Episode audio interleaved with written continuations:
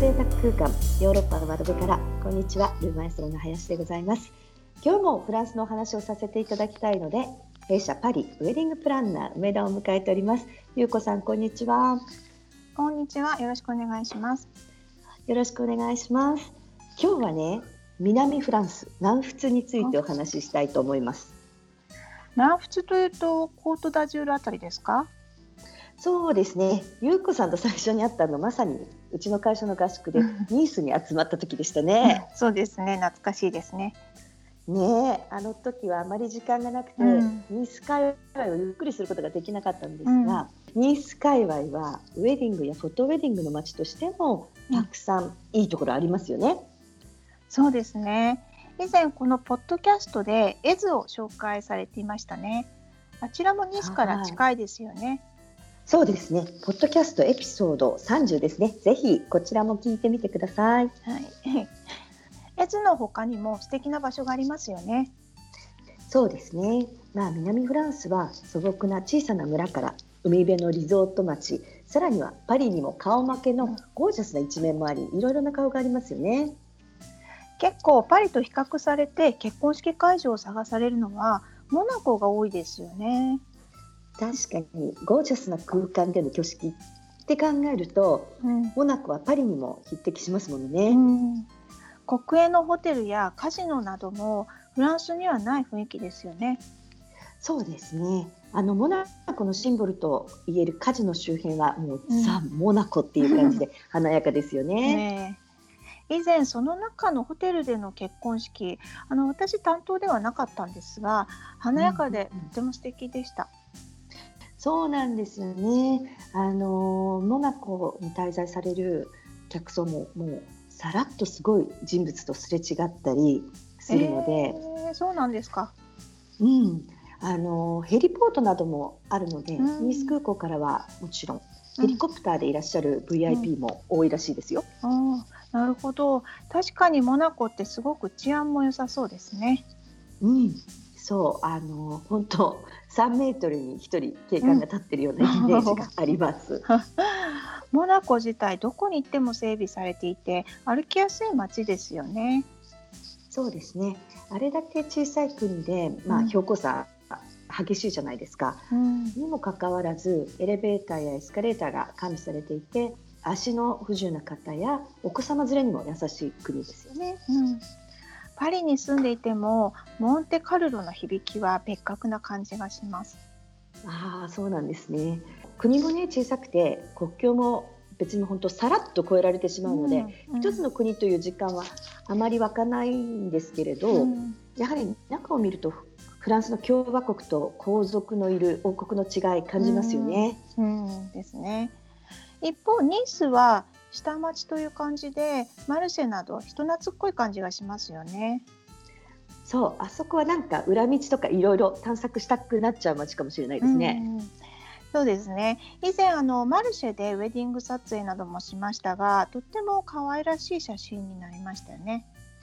そうですねあの時はマルシェで撮影した後海と崖しかないところでの撮影、ねとある香水の CM をイメージしてってお客様が共有してくださってさまざまな一面で撮れましたよね。はいすごく素敵でした。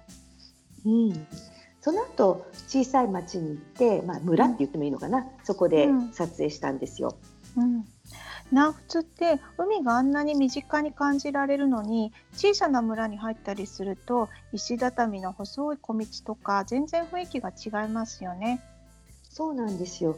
さすがにね海に面しているだけあって当時海からの攻撃を考えて高台に町を作ったその名残があるんですが、まあ、前に紹介した絵図もそうですしね、はい、その他にも香水の町グラースとか、うん、あとサンマルタンとか、うん、本当に可愛い町が存在するんですよね。うん、自分たちのテーマを見つけてそういうところで撮影するのもいいですよね。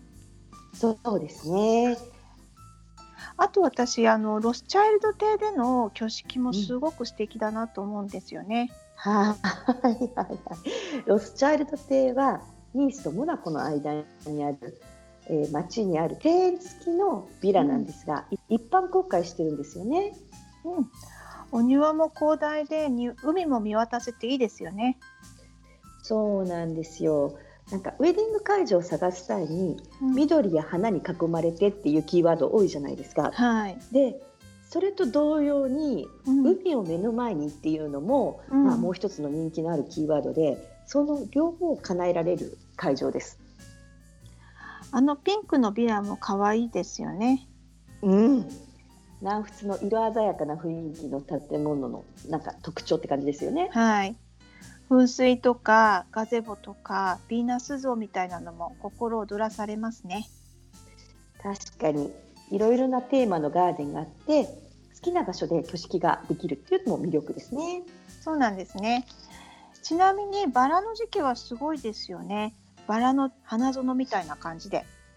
そうあのバラの祭典みたいな時期があってなんかその時期に撮影した方は本当にもうバラの中に埋められている感じの撮影になりました。コートダジュール界隈だとパリよりバラの時期が早いんですかね？そうですね通常5月上旬だった気がします。ああ、だいぶ早いですね。パリの見どころは6月に入ってからですね。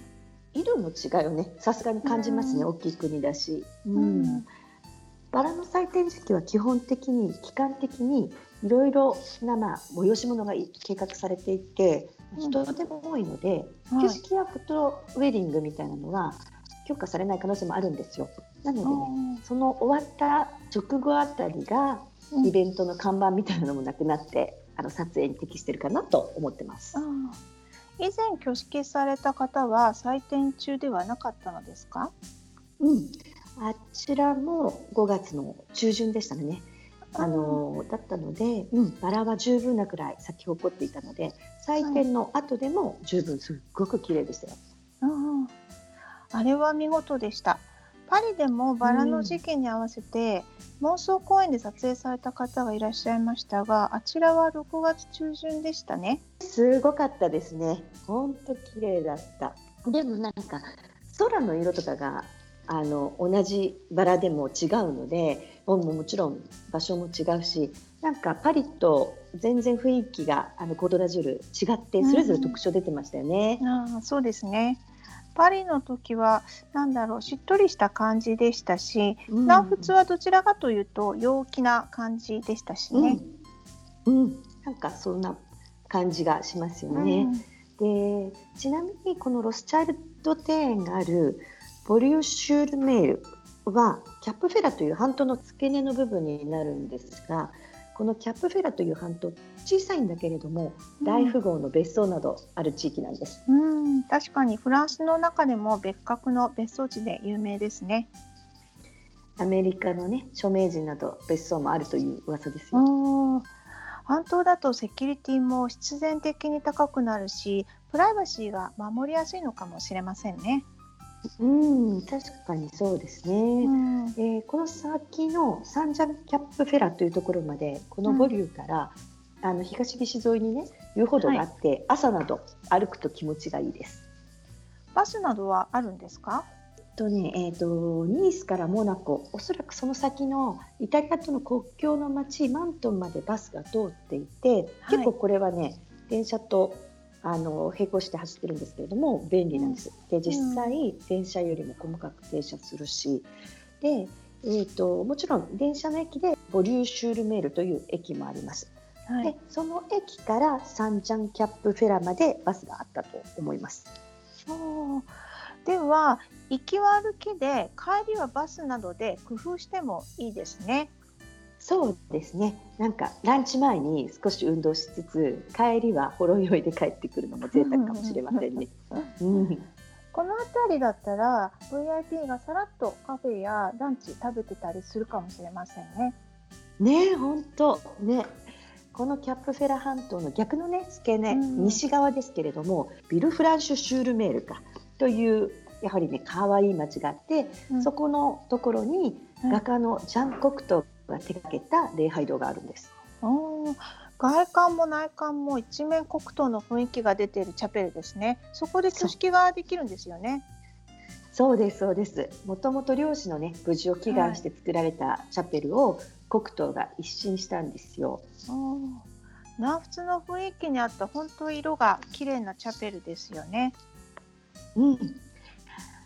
周辺にはね海辺の町があるので挙式後に撮影場所も充実しています。大都市ニースやモナコに泊まるのもいいですけどこういう小さい町に泊まるのも楽しいかもしれませんね。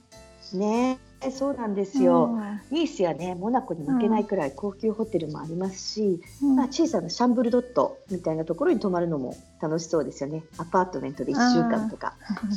いいですね海の幸とか新鮮な野菜をマルシェや地元のお店で入手して作ったりもできますしね。